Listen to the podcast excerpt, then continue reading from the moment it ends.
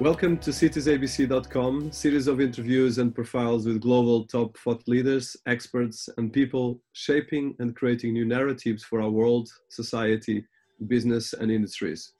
My name is Dinis Guarda, and this is my podcast, and as well a platform where we are hosting and welcoming big minds and big spirits and authors that are talking about the biggest problems, questions, and challenges humanity is facing, and how we can think bigger and out of the box to find the best solutions and the best ideas to solve these problems. CitiesABC.com is a new wiki for AR intelligent smart cities tech digital platform for reinventing and uniting cities, universities, and all of us, citizens.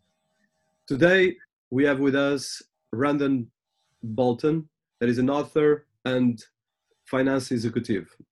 Randall Bolton has over 30 years experience in high-tech companies in Silicon Valley, and including 20 years as CFO for both public companies and venture-backed private companies, including IPO and several other public transactions.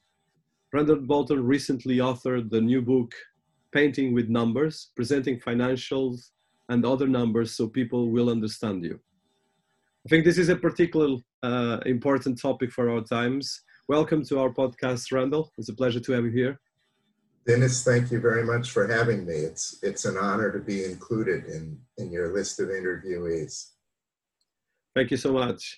So, Randall, I'm particularly interesting, uh, interested in your experience and trajectory, and I think we need more and more wisdom and uh, as well people that have uh, experience in building things, not in destroying, because it's very easy to destroy, but it's difficult to construct and as well especially at these times we need more than ever to construct and, and build new narratives and new stories. So i would like to start with uh, your history. I know that you are uh, an american from different areas from washington. So could you tell us a bit about your background a bit of introduction education overview?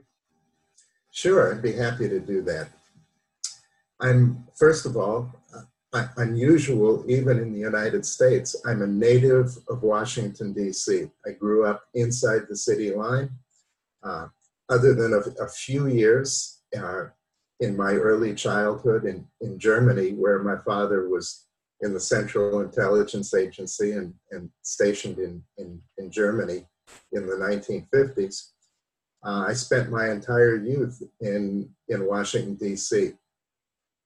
Uh, I, I, went to Princeton University as an undergraduate, uh, studied economics um, with some additional emphasis on applied mathematics uh, back in the days when that meant learning how to write programs in, in Fortran. And then went out west to Stanford Business School. Uh, a couple of, for a couple of years after graduation, I worked as a consultant and then concluded I just wanted to be near where things were actually happening instead of writing studies about what might be happening. And I joined a company called Tandem Computers, which was one of the early hot stories. In fact, it was the it, Tandem Computers was the first successful investment uh, that a venture company called um, Kleiner Perkins Caufield and Byers. Uh, that it was Kleiner Perkins's first investment success uh, in the 70s and 80s. And I had a series of jobs. I uh, started in the Treasury, which is a good place for people who don't have necessarily much accounting experience. Uh, to go into the Treasury, especially on the West Coast, the one of the principal skills is being able to get up early enough to do the investing because uh, the markets open at six o'clock uh, on the West Coast. Well, six thirty. But I worked at Tandem Computers for seven years, and then for the next three years, in the late '80s, I was uh, the corporate controller at Oracle.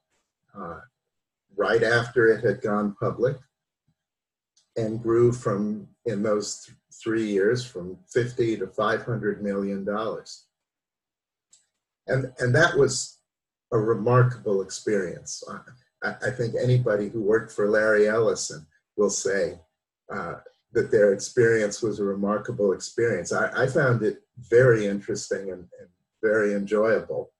Uh, but but the main takeaway for me from having worked at Oracle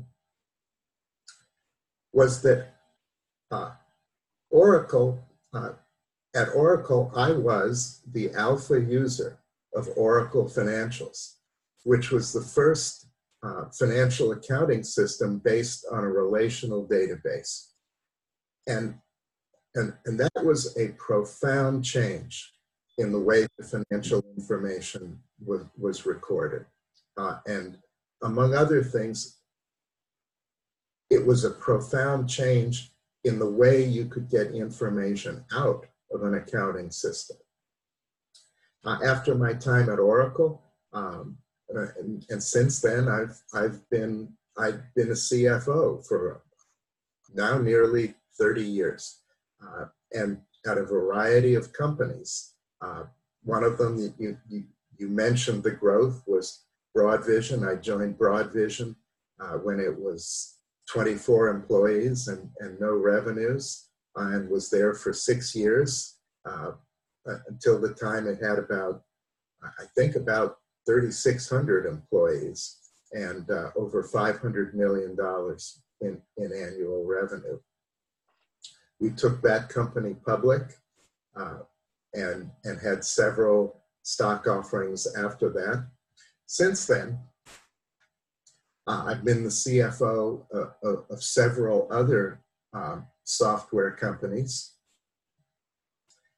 And as um, Dennis, as, as, as you mentioned earlier, a few years ago, one of the passions, and I, perhaps you can infer that from my description of, of my experience at, at, at Oracle, one of my passions is not just looking at the numbers, but presenting the numbers in a way that people actually can, can understand them. And I view it fundamentally as a communication skill. And that's what motivated me to write Painting with Numbers. Uh, and so over the last six or eight years, I've been a CFO, mostly on a contract basis. Uh, I'm, I'm involved in an interesting startup I'll talk about in just a second but um, I've been involved as a CFO, as I said, mostly on a contract basis, and, and also involved in specific CFO type projects. Uh, another interest of mine is designing incentive compensation plans that actually make sense, uh, that don't create uh, fratricidal incentives within a company, uh, and, and, and so on but also uh, as a result of having published the book, I've done a fair amount of writing and speaking uh, and teaching. As, as you mentioned, I teach a class uh, at Berkeley called Presenting Quantitative Data Effectively. Uh, I've also uh, um, taught a course like that for a few years uh, at the University of, of Coburg in, in, in the MBA program in Germany. Uh, so that brings us up to the present. I'm, I'm currently involved in a startup. It's uh, very, very early.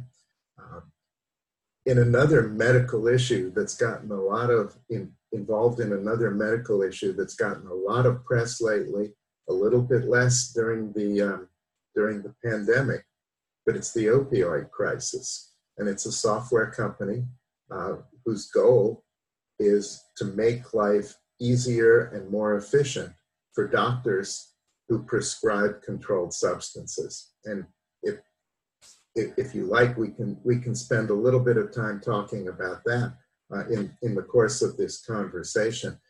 Uh, again, one of the things it relates to is how do it is producing information uh, for people who have to make a living making intelligent decisions about the information they're getting.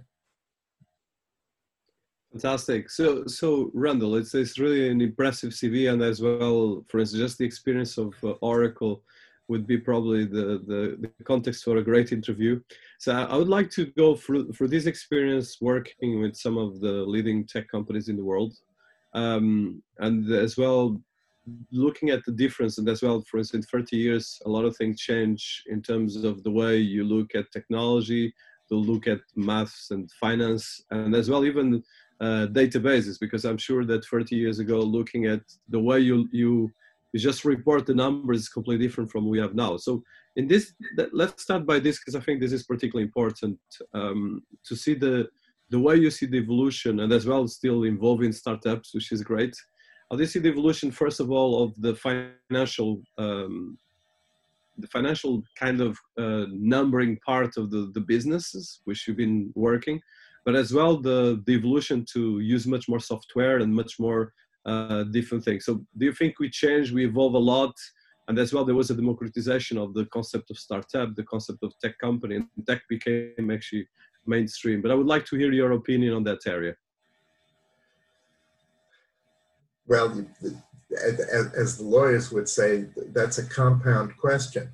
Uh, but, uh, it is it is but but that's okay it, it, it gives me an opportunity to uh, to to talk about how information has has changed in the last 30 years. Like I said, uh, Oracle's in, introduced a revolution that's not really that well understood.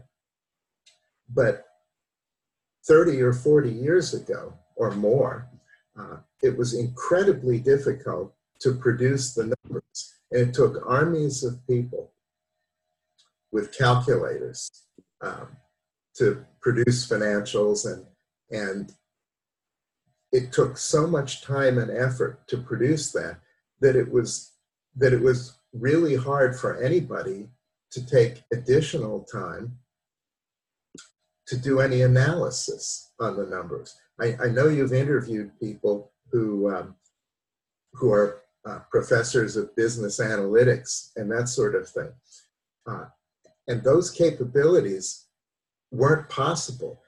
The, the mathematics was there 30 or 40 years ago. Uh, the, st- the statistical knowledge was there, but there just wasn't the bandwidth in, in a finance organization to make sense of the numbers. And one of the things you'll see, and this is an ongoing trend, and it's and it's going to continue, is that the, the, the distribution of people in the finance function is shifting from accounting uh, and from treasury into what's what's called FP&A, financial planning and analysis, uh, and th- this is a decentralized focus. The FP&A people don't necessarily report in a decentralized way. Often they're part of the CFO organization, just as they've always been.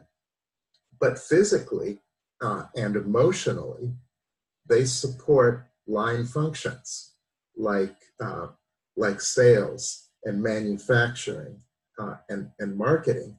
And, and they are often becoming one of the right hand support people for a line manager because there's so much data and it's so easy to download the data and, and collect it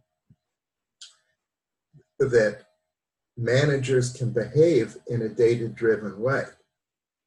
But at the same time, there are issues with that. Uh, one of them, and I, one of the interviews I, I, watched before we before we um, got on this call this morning was with the business analytics um, chairman at, I think it's the University of Glasgow, I, I believe, or a, a Scottish professor Edinburgh, Edinburgh, yeah. And, and it's it, it's it's remarkable that some of the logic that you have to use hasn't changed. Uh, one of and we'll, we'll talk about this in, in, in the questions you asked me to consider the future of education. I'm, I'm jumping ahead a little bit, but I'm a little bit of a traditionalist. And, and there are two things that I think even finance professionals who are awash in data, who have lots of powerful software uh, to uh, collect data, to analyze it, to present information, there are two sets of skills uh, that are critically important for doing this. And I would say even more important now that we have so much data. And one of them is statistics, is just a basic understanding of how you make inferences from numbers, thinking statistically. Uh, and, and another reason that's important now is because we live in riskier times. And, and when you live in riskier times, you need to focus not only on what's happening and what you think is going to happen, but what's the variation around that? What are the, what is the range of the upside uh, and the downside?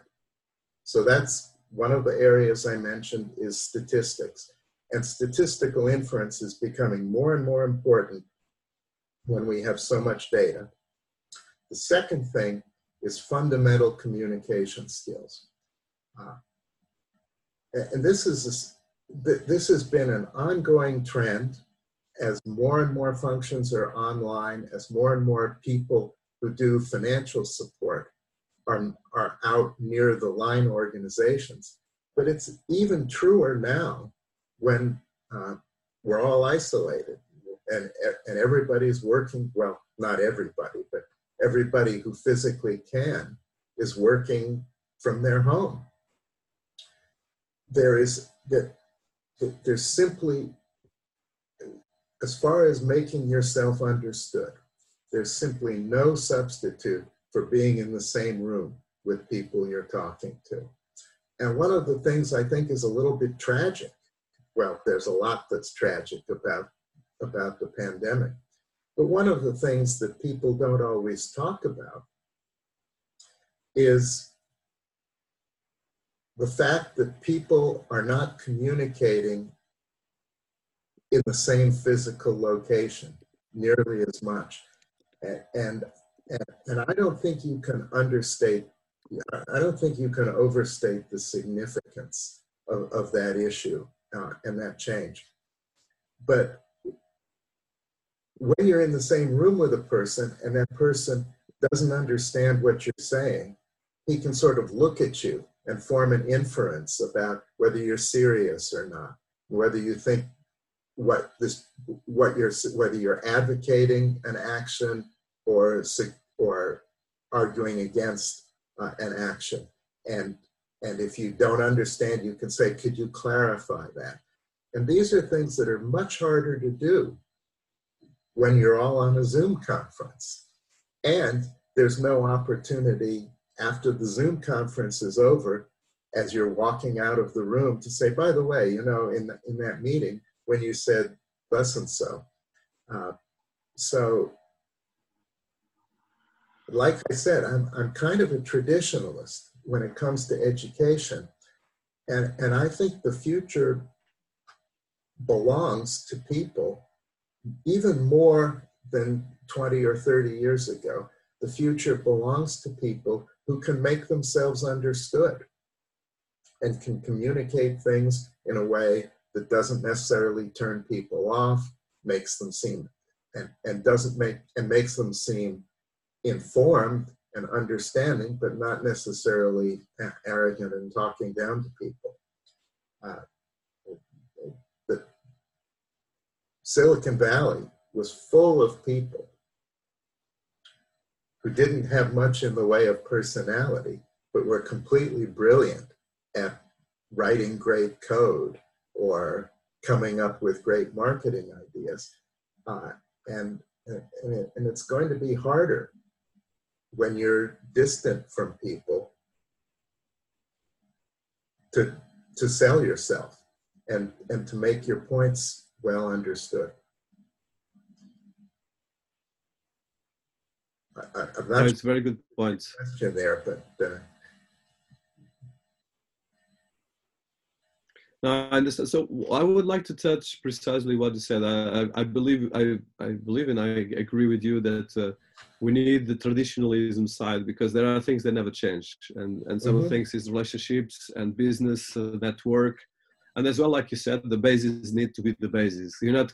I think uh, there was someone, uh, even if you look at uh, Nassim Taleb um, uh, and the and the numbers and and the importance that I think when it comes to numbers, numbers are numbers, and that's a big challenge in the business, especially in the in the geopolitical world we're living today. So, from an education perspective, from a you've been well, been part of some of the leading universities in the world, studying in Princeton and as well teaching in Berkeley. So, how do you see the education, and what would be like the major? Um, I think uh, the major summary that you got from your experience and as well career, especially now that that uh, I think we are in a phase, and hopefully this won't continue. The social distance won't continue forever because we need to be close to people.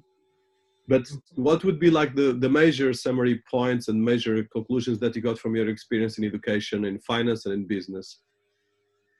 You know, it, it won't come as a surprise to you that that the part of my education that I value the most, strictly about the education, is, is, is, is the places where I learned to, to write effectively and to speak effectively and to form reasonable and logical conclusions um, from the numbers. And I, I, that's going to continue to be true. Uh, that well, let me make sort of a political statement.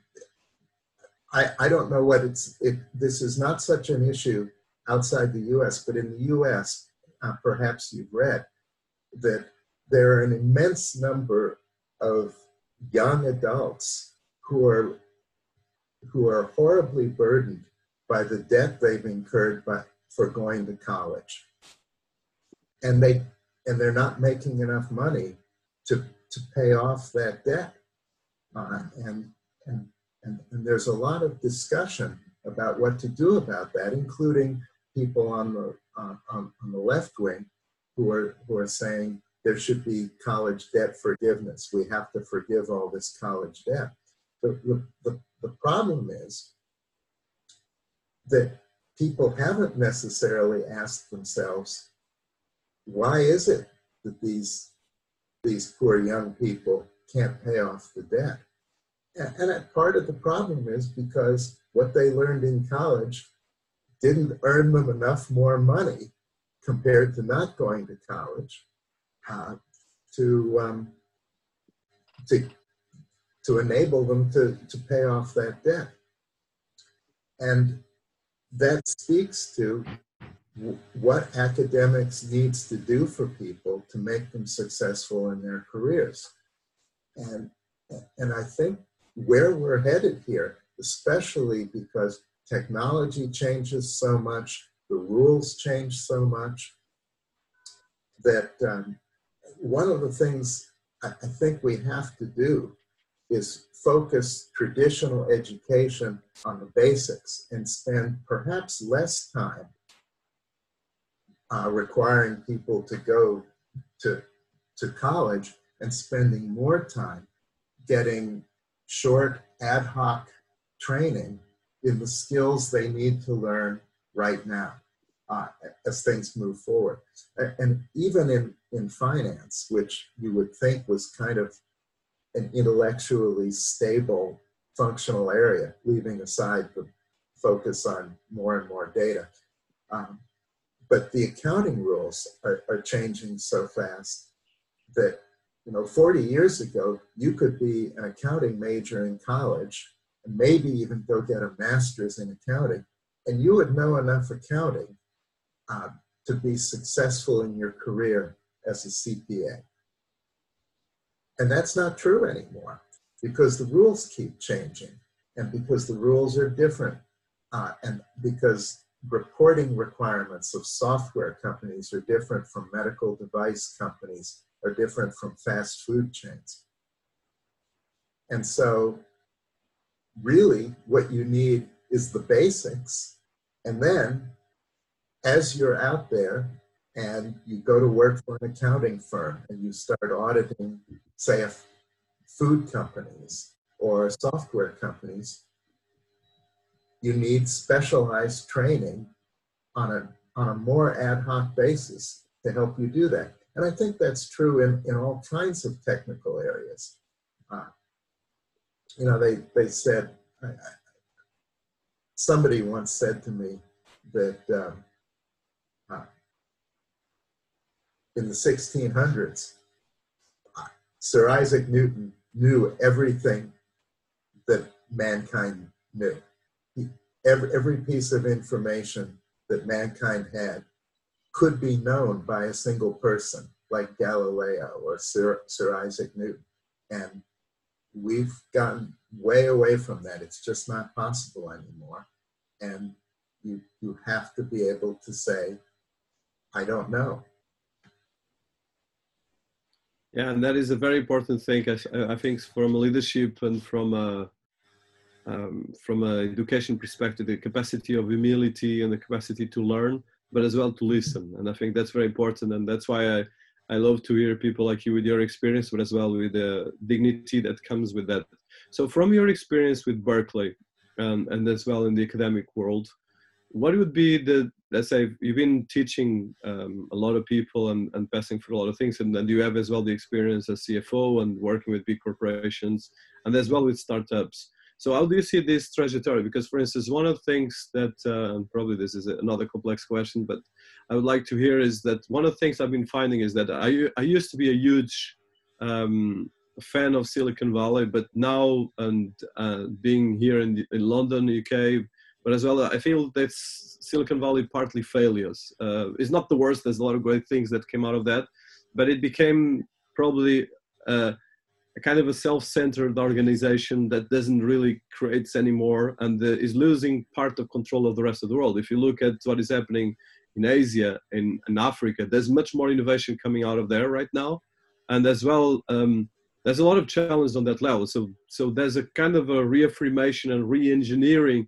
of the world innovation decentralized systems right now, but as well the the way we look at education as well. So from being in, in a leading university and teaching as well finance how do you see these as well? And what's your opinion on all of these topics?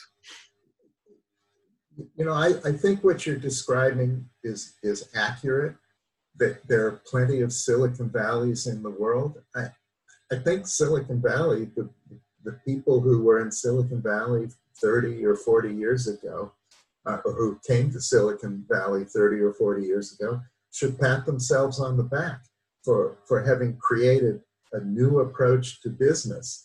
Um, and, and it's an approach that's taking hold in London, in Boston, um, in, in, in the Far East. Uh, and mostly, uh, that's a good thing. And, and, and the idea um, that it was going to go on forever and be centralized uh, in, in Silicon Valley was an unachievable dream. Uh, but like I said, I, I, I, think that's a good thing.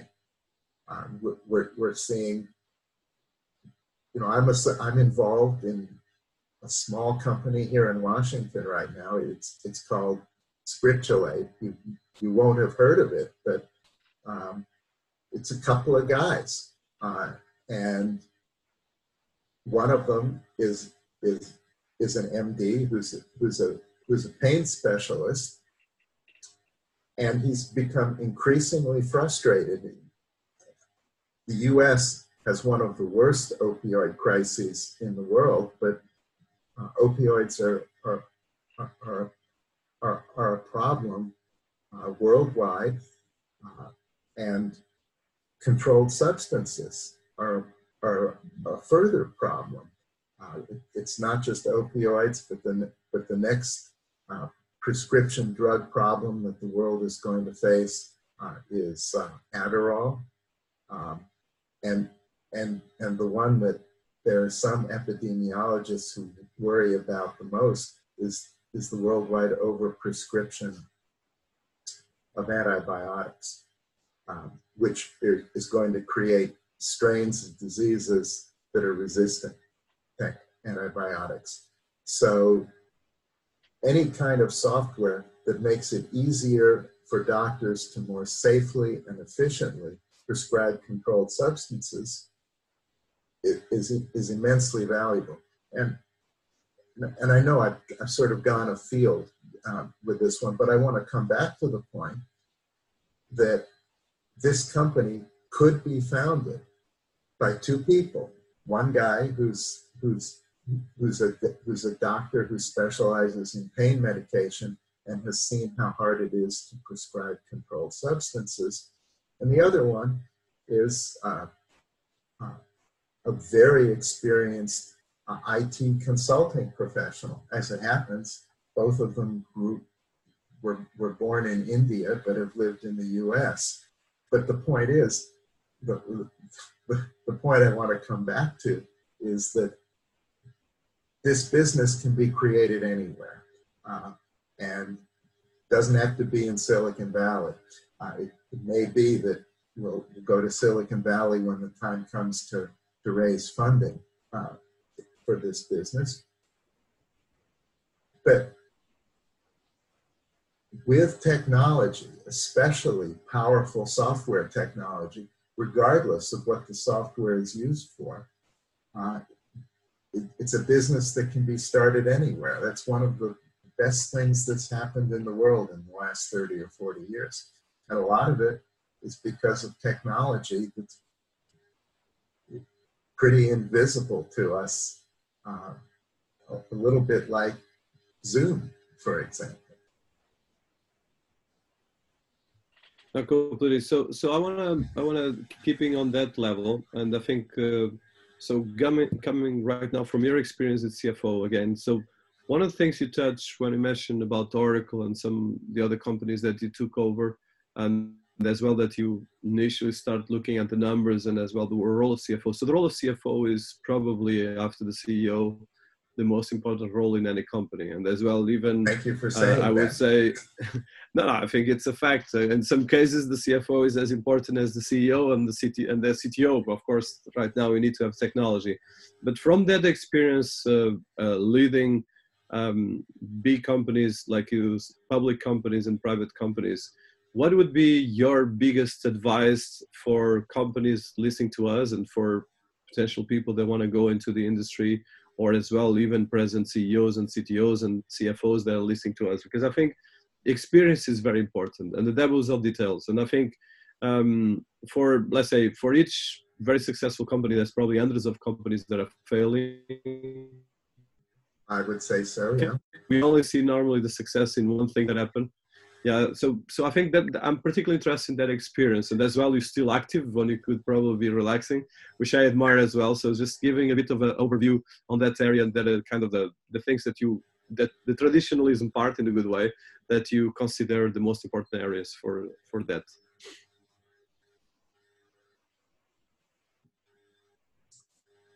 Well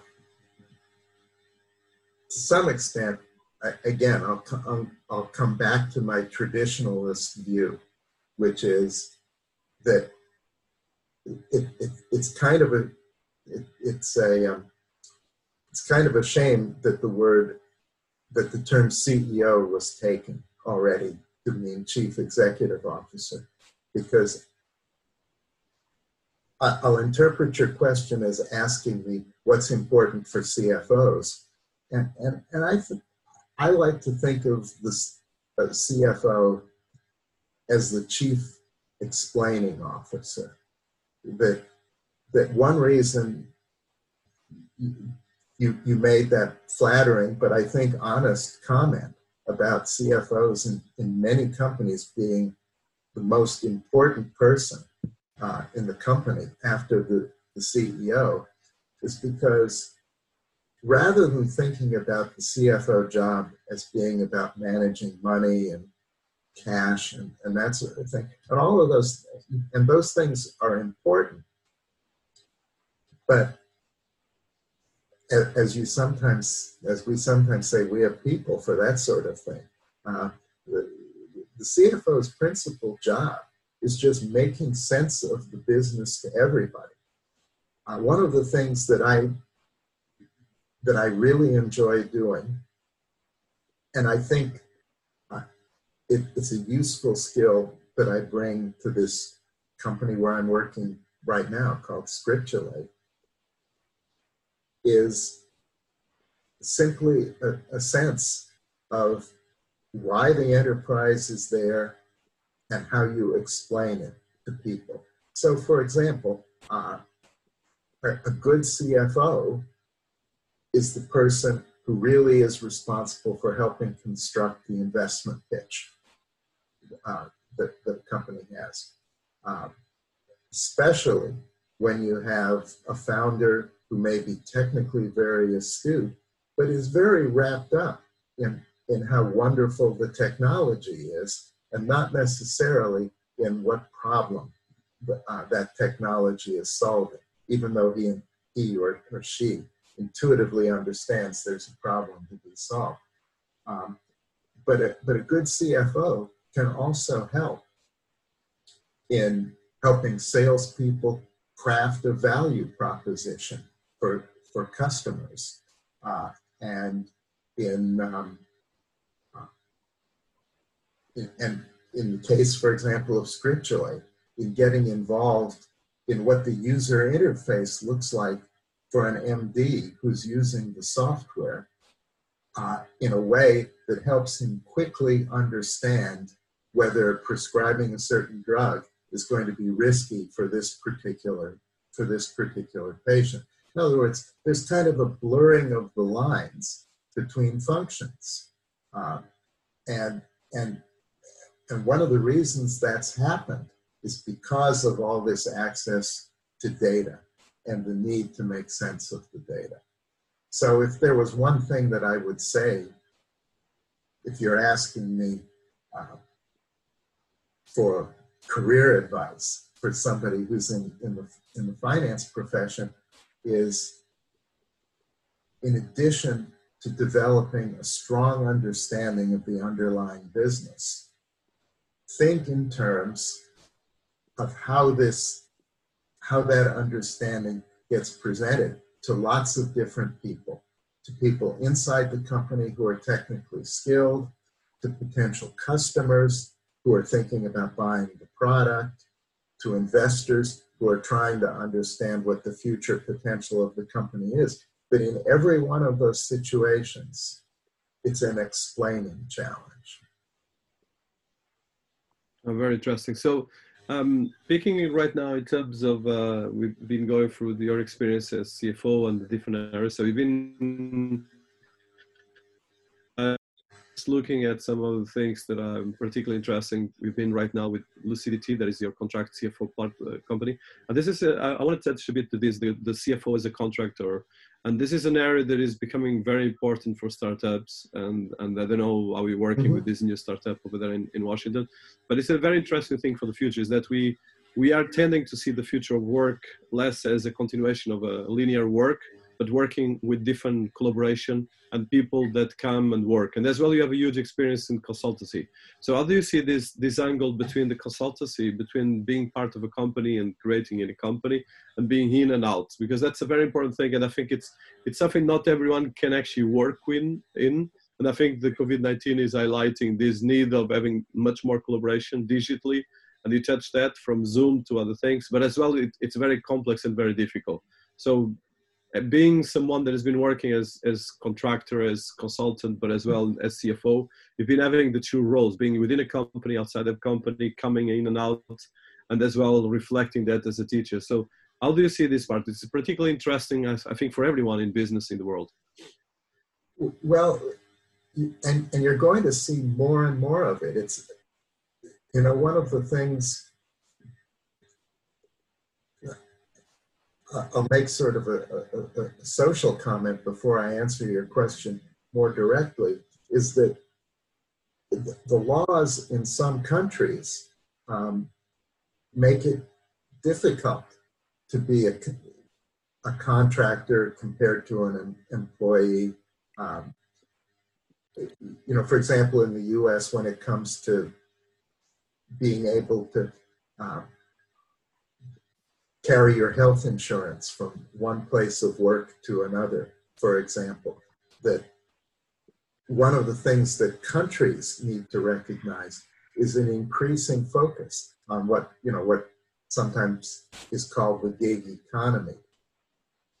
Uh, but but at the same time, there's no question that this this trend toward contract people, especially in fairly skilled jobs um, and jobs that don't necessarily require constant physical presence, like being a CFO, um, that that uh, there's no question that you're going to see more and more of that. And in some ways, that's a good thing because here I am. Uh, this startup I just described, Scriptulate, it, it's two guys who have been able to convince some of their friends to to develop software uh, at, at somewhat lower rates for a few months until the company gets funded. And, and they need somebody with my skills or with the skills of someone like me to help them develop an approach to pricing and to create a business model and to create an investor pitch uh, and to have somebody who's got, well, I was going to say have some gray hairs, but white hairs will do uh, as, as well. But to have somebody who, in a senior way, uh, presents the company credibly, but they don't really need that much, at least in, in the very, very early stages. So you're going to see more and more of this. Uh, and, and especially, you know, to come back to a, a, a topic we touched on earlier in this conversation, that the particular skills that you need at any given time are very specialized, and you may not need it. You, may only need one person for three months with this particular knowledge of um, inter, for example, let's say with Scriptulate, interfacing Scriptulate software with the EMR systems, the, the these big ticket um, health information systems that that cost hospitals billions of dollars to implement. And for a while, you need somebody who knows how to to interface the software you're developing with this EMR system. And then you don't need that person again for many more months. And you're going to see more and more of that. So that is a big challenge as well, though, because uh, one of the things as a teacher, so I, I think we are prepared for that because we have a, quite a big education and, and stuff. But for young, for someone young, uh, like you said, there's a huge depth and there's a huge as well challenge in the sense of stability, both psychological and work stability. So this creates the gig economy that we're not preparing people for this in universities. At least most of the universities have in the. How do you deal with that? I, I would like to have your opinion, especially teaching at Berkeley, because it's, it's. I completely agree with you with everything, but I'm just trying to to look at uh, both as a teacher as well as CFO. How do you see this angle? This is a challenge. I, I would say that, um, at least from from what I've seen, I have, you know, I have I have two daughters who are 28 and 32, and and they're in in in their own way part of this gig economy. I, I would say that they're adjusting to that, that and, and in fact they're handling it better uh, than than I or or or, or my peers uh, would be handling it. I think one of the things that that has to happen it's that public policy uh, needs to recognize um, that, that, that this is the direction in the future. So, for example, and again, you know, this is an issue that's a big issue in the US, and I think much less of an issue in, in most of the other um, wealthy countries in, in, the world. But, um, the, you know, for example, this issue of how do you get health insurance and then how do you keep it, uh, especially with the cost of health care uh, going up and, and, and, and up and up. Um, uh, but, but there are, are, are policy, there, there are policies that, um, that, that governments, in the US, it's, it's important both at the federal and at the state level there are policy changes uh, that need to be designed to address this approach, this greater approach toward temporary employment and toward contractors uh, and, and, that kind of thing. Uh, and, and another one is um, making it easier uh, and and doing making it easier for young people to create savings plans that that enable them to have a cushion 20 or 30 or 40 years out in, in, in, in the future. Uh, and promoting that kind of approach. So I think people figure this kind of thing out uh, on their own, and what we need is public policies that support um, that approach. I, I, I, I think, you know, my sense is that that young professionals are doing a pretty good job of adjusting to to this economy. It's it's us older people that aren't doing such a good job. Yeah, very. Yeah, it's a good point. So, so I think in, in terms of now coming back to you, uh, coming to your book, um, so painting with numbers, presenting financials and other numbers, so people will understand you. I think this is a very good title and very important. I think, especially for our politicians and for our leaders, because it seems like they don't know yeah. much about numbers. But I would like not go into politics, but just in terms of the book in itself. Can you tell us about the book, about why you wrote this book, and as well this title that is very clear about what it means? Well, you know, throughout my career,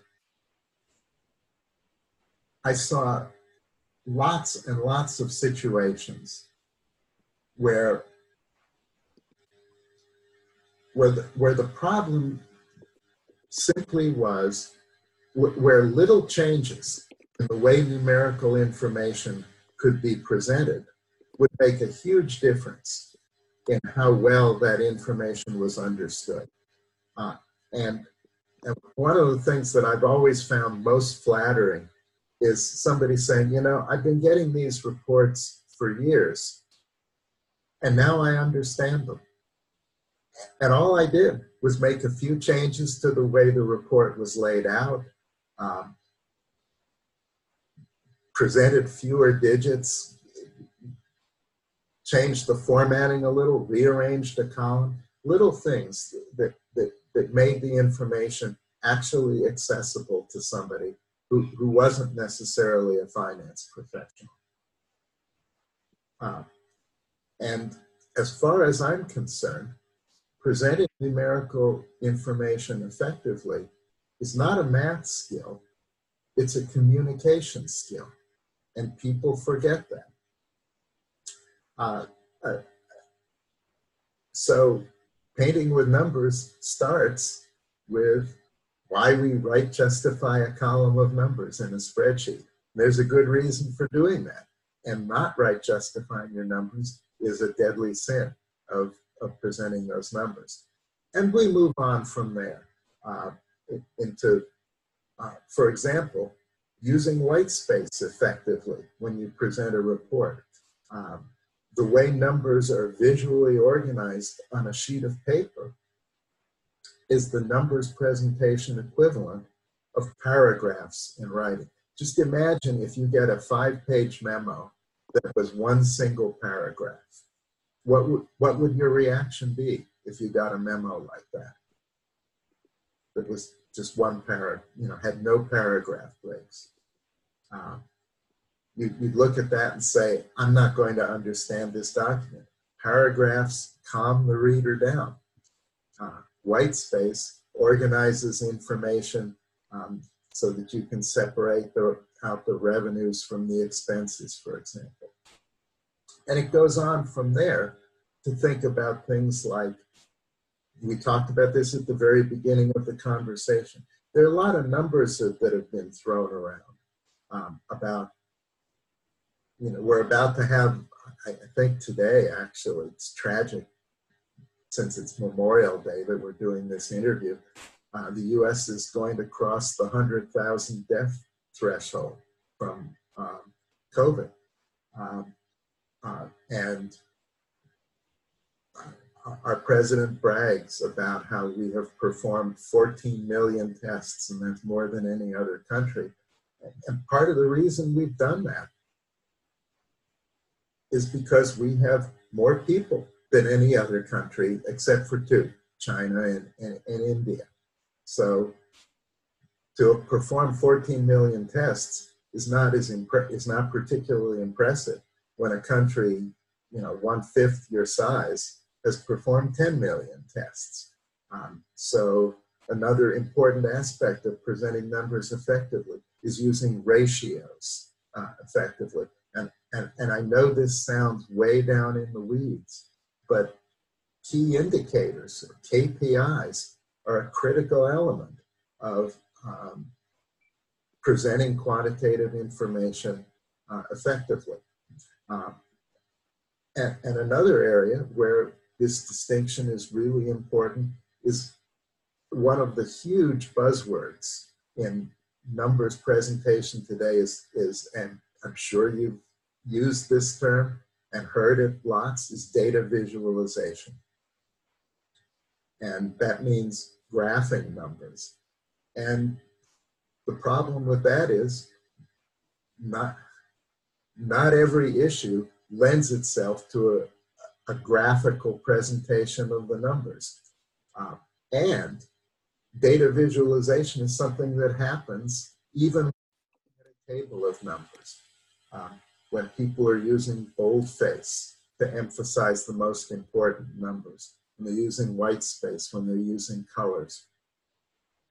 So uh, all of these things may seem mundane, but they're especially important to come back to what we were talking about at the beginning of this conversation. They're especially important when, when you and the people that you provide a service to are just awash in data, that it becomes even more important to find a way to make sure that that information is comprehensible and that there is actually a message involved in what you're saying. So that painting with numbers is, is, is about. Uh, and, and sadly, um, many people who present information, and I kind of hold the accounting profession responsible for this flaw, is that they tend to assume that if the numbers are correct, they've done their job. And that's just not true. so, so you, you touch on when it's understood. Completely, and, and I think it's a very important point in me as well. And I think everyone is increasing, increasing more dependent of, uh, of numbers so on the data visualization that you touch, and um, how do you see this painting with numbers? And as well, for instance, like you said, uh, the way we present the numbers can make a company get funding, can make a company go bankrupt, or can make a company just make a leapfrog in terms of sales or business development, like you mentioned as well. So how do you look? Uh, what is this part in terms of uh, uh, on a pragmatic level from your experience as a CFO? How these numbers uh, can be approached in a very practical way. Is there the formula is something that you want to highlight with the book, but as well some metrics that you think are really important. I wouldn't necessarily say there there's any single metric that's that's critically important. The important thing when you're presenting metrics is to show that you've actually you've thought about the problem and you've been able to boil down that issue into a, a relatively um, small set uh, of, of, of, numbers. Uh, let me use um, an investor pitch uh, as an example. That one of the slides in every investor pitch is the business model. You know, it's the five-year outlook of, of uh, revenues and expenses and profitability. And frankly, anybody can produce a spreadsheet that, that, that shows that in five years, your startup will be a $300 million company with 80% profit margins. That's just a spreadsheet exercise. Um, what's important when you're presenting that business model to somebody, and the people in your audience know that that's just a spreadsheet exercise. What is important is if you present that information in a way that shows that you have an understanding of how that business makes money, of why people buy the product, and what it costs to deliver that product. So it, it, it's not the raw numbers themselves necessarily, it's the thought behind the raw numbers. So, for example, if you, in your business model you show, say, Scriptulate shows that we're going to sign up 5,000 doctors this year and 20,000 doctors next year. And it, we can show people that, that that is a relatively small percentage of the doctors who prescribe controlled substances uh, and provide a little bit of thought on how we are going to get to those doctors and give the people in the audience a sense of what this software is worth to one doctor. Is it worth a $1,000 a year to pay for this software or $2,000 a year? If you can do that, then you've actually used the business model to help people in your audience understand why you might why you're going to succeed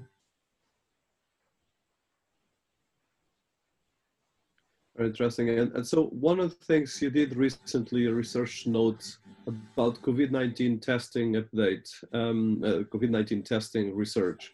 Can you tell mm-hmm. us about that? And i think that's particularly interesting to look at the numbers of covid-19 in particular as well. We touched that a bit but understanding from your research and as well how to put the numbers in perspective because for instance if we pick some of your research and actually i think governments should be looking at it probably we could get better results and and, and probably tackle the problem faster. That's a, as well one of the things about dealing with the numbers properly. Well sure i'm, I'm happy to talk about that. It, it, it's become a, a little bit of a passion of mine in, in, in the last few weeks. I, I, I suspect I'm, I'm not the only one. But we talked about testing a little bit earlier. There's no question that, that testing is critically important. And, and I'm not an epidemiologist, but I completely understand the point that the more testing you do, the more people you know who have the disease you can identify and quarantine them and, and get the word to them before they go out and infect other people. So there's no question that, that testing is important. But one of the questions that's worth asking is, and, and this was what the article that you're referring to, the research note that, that I wrote, and thank you for publishing it, um, is that um, I was kind of curious about which countries seem to be doing a good job of, um, of, of doing testing. And for that purpose, the issue is not how many tests you're doing. The, you know, a, a country of 300 million, 330 million people like the US should be doing several times more tests than, say, the UK is doing, or Italy, or, or, or, or, or Spain. We have seven times the population of Spain. Uh, but the second thing, and, and this starts to be where you make sense of, of the data, is that part of the problem is that having cases drives tests. Because every time you have somebody who, who gets sick, you gave him a test to identify that he's sick, uh, and then you do two or three more tests to determine whether he's been cured. In the, in the US, you're, you're not allowed out of quarantine. You're not supposed to be out of quarantine until you test negative two times in a row. And probably it creates a demand to test the people really close to you, like your close family members. So some of the tests you're doing, not because you're testing strategically, but simply because you've got a lot of cases.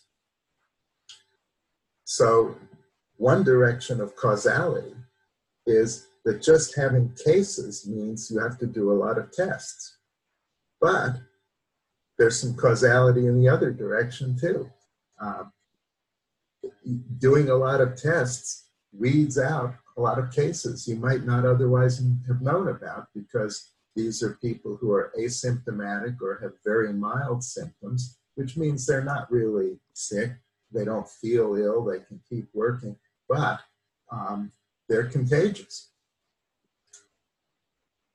So, a second thing that I looked at so, first of all, I, I, I created a graph where the main purpose, I have to admit, was partly to show that the US, when you consider per capita testing and the fact that we have a lot of cases, we hadn't really done a very good job of testing our population. But the second thing was, does it really matter?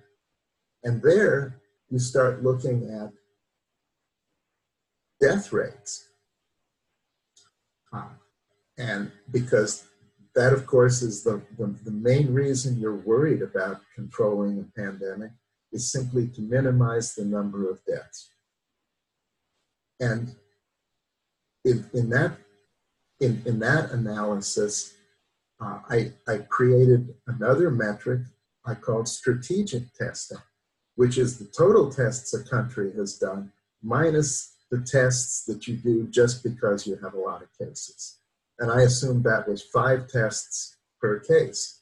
And when you take out the, the necessary tests, the five tests per case, uh, and include only the tests you do over and above that, there's a fairly clear correlation uh, between countries that are doing a lot of strategic testing and a low de- and a lower death rate. Um, sadly, um, some of the more populous countries are at the wrong end of that spectrum. Uh, countries like the US, Belgium, the UK, um, that, that are seeing very high case fatality rates and simply aren't doing that much testing beyond the minimum amount of testing that a country with that many cases needs to do. And, and I hope that, you know, raises the alarm and, and gets people to understand that there is nothing more important here. Excuse me for getting on my soapbox, but there's nothing more important here than, than investing in doing more testing. And frankly, um, for, for all of the unemployed people in, in the Western world right now, uh, hiring many of them as contact tracers would put them to work and be extremely valuable for controlling the pandemic. And uh, I, I can. And that was well, my I, political statement for the. No, no, I, I subscribe 100%. And I think it's, it's more than political. I think it's a data driven statement because whatever the political comes after, but uh, politics come from the word policy or poly, polis in Greek, and that is city. So I think it's it's really important. Yeah. yeah you know, I, I want to make one sort of political or social statement about this is that there is so much data flying around that that people can um, can focus on pretty much anything to support an argument that they're making. You know, you know, for example, there are people who are saying, excuse me, there, there, there are people who, who, are, who are saying that um, uh, that, that, that COVID isn't that serious, that, that, that, that uh, a very high percentage of the population has already been infected, and therefore the death rate isn't really that high. Uh, that's not a view I subscribe to, but you know that's that's the reason we collect all this information is to try to understand how lethal COVID is. Because once we understand how lethal it is, we can make intelligent decisions about how risky it is to open up. Uh, and, and unfortunately, uh, this information, you know, tends to be cherry picked. This, excuse me, this data tends to be cherry picked. And people are selective about the, about the data that they use to make their points. And uh, they end up reaching wrong conclusions uh, as a result of it. So this is one of the risks of being as awash in data as we are. So I want to probably to wrap up because we passed already one hour. So one thing I would like to ask, precisely picking this last topic, and I think wrapping up with your book as well. So definitely the challenge we have, uh, and it's going to be increasing a bigger challenge, is the way we use data. Um, mm-hmm. And data is becoming increasing a weapon for good and for bad. But one thing that for me should be, especially as someone that has been teaching one of the leading universities in the world and as well being part of other leading is as education, I think there's a, a, responsibility we have as academics and as people that are actually more educated, but as well trying to be more scientific. Is definitely uh, on that I'm probably more political as well, but I think I think is in the sense that we cannot just make a statement without doing our homework. At least that's what I try to do with my statements. But you can make statements. You are a CFO. You know how to lead, do numbers. You've been actually having a trajectory that is. But I think right now we have politicians, we have leaders, and we even have a huge amount of things, especially in social networks, people that spend hours and days and years researching things that are completely wrong.